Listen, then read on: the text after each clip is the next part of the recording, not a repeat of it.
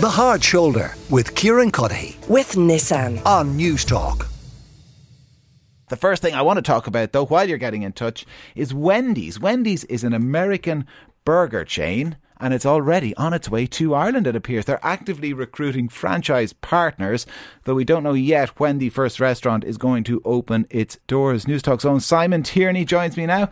Simon, will you be the first in the queue for a Wendy's Baconator burger? Okay, that sounds, 1,010 calories, I checked. Did you? Yes. that sounds so enticing. We got to do that on the, the shopping trolley outline. I think so. yeah, yeah. Comparing Baconators. Yes. Um, no, I won't be in the queue. I I worry about the way we receive the news of these international chains coming to Ireland. I mean, the same thing happened a few months ago when Pret a Manger landed on our fair shores from the UK, um, met with universal approval, as far as I could see. Uh, fawning media, uh, falling over themselves to welcome them.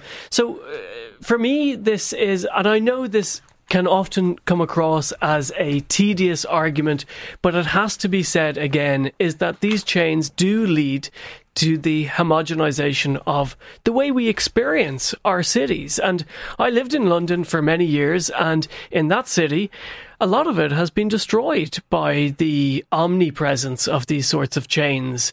Um, I notice Wendy's is now in the UK and has been for a number of years, so they're ready to invade us next.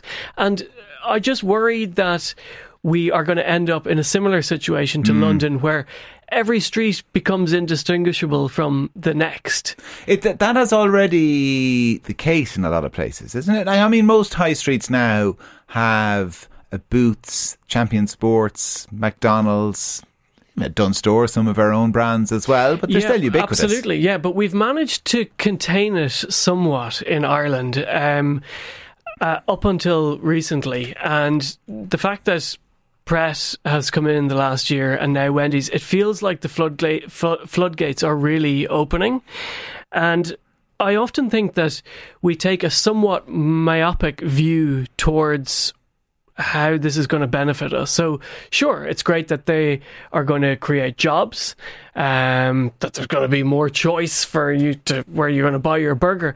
But what does it mean for the long term for us as consumers, for people who are supposed to be actively engaging and living in the city? What does it look like in the future? Do all the streets look the same? And what impact do, do these big global corporations uh, food corporations have on small independent businesses. This is uh, a city and a country, indeed all over Ireland, where there are restaurants literally cr- closing every day around the country. And the government should be doing everything they can to support those. And we as consumers mm. should be doing everything we can to support them by giving them our custom and not giving our custom to these big corporations. I, I, want to come back to you on that point in just a moment, but let me introduce Anthony Gray, who's the owner of Éile and Hooked Restaurants in Sligo. He's chair of Sligo Tourism as well. Anthony, it is good to talk to you again. Um, I mean, do you share some of the concerns that Simon has expressed?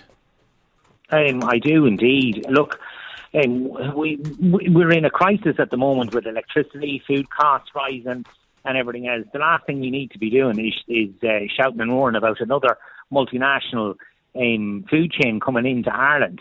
Like in, in Sligo, you've got to understand, I suppose, Kieran. In Sligo, in every single business in Sligo that is local, and a local restaurateur, uh, as a local restaurateur, we buy local food from the local bakeries.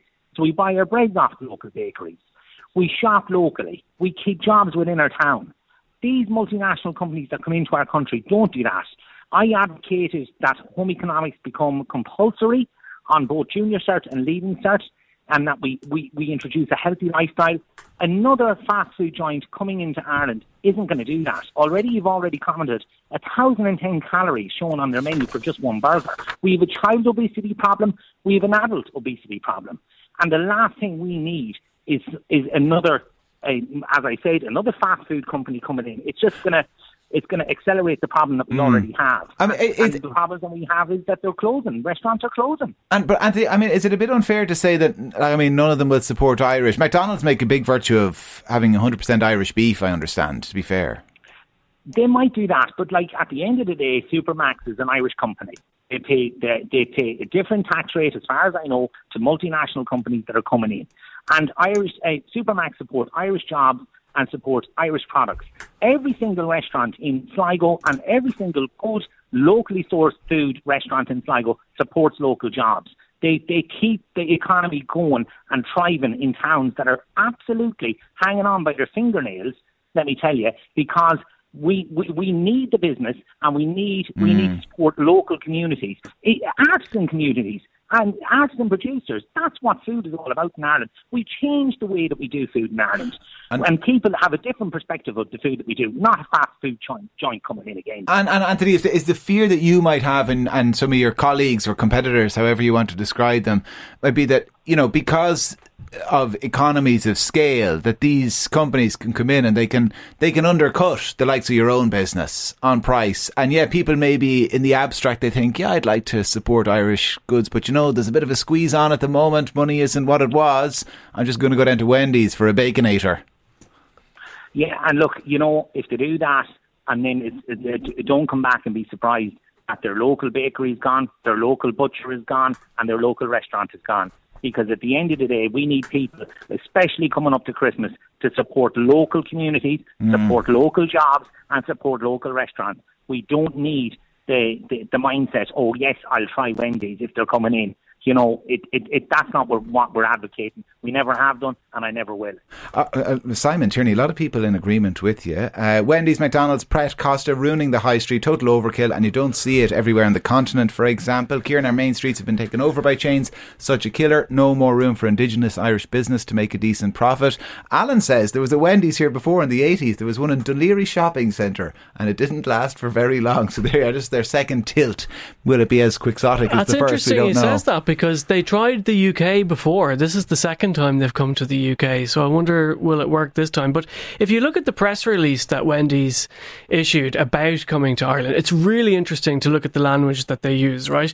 She said, um, "We want to expand our international foot- footprint, and we're looking for people who share our values." Mm. This is exactly the type of thing that has to end if we want to confront the climate crisis in a serious way. Global foods, f- food chains like Wendy's are having a massive impact in terms of their carbon footprint. So when they're talking about expanding their international footprint, that sort of language, we're going to look back on that sort of language in decades to come with horror. You see, the likes of Wendy's, though, as well, and any of these firms that come, I mean, they have huge, huge marketing budgets behind them, global marketing budgets running to millions and millions of euros, tens of millions, hundreds, and sometimes.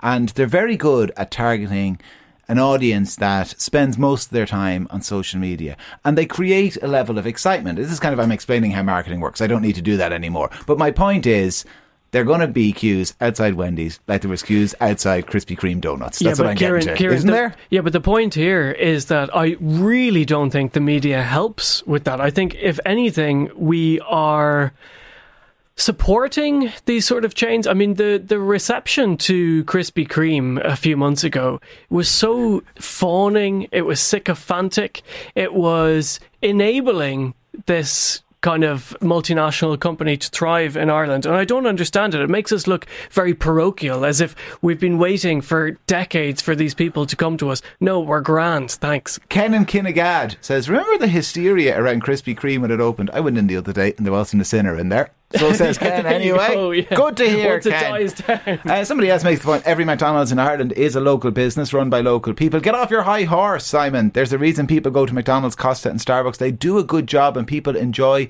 going there. But somebody else says these big brands, they're paying lower rates of tax as well than Irish businesses with the expertise they have behind them. 53106.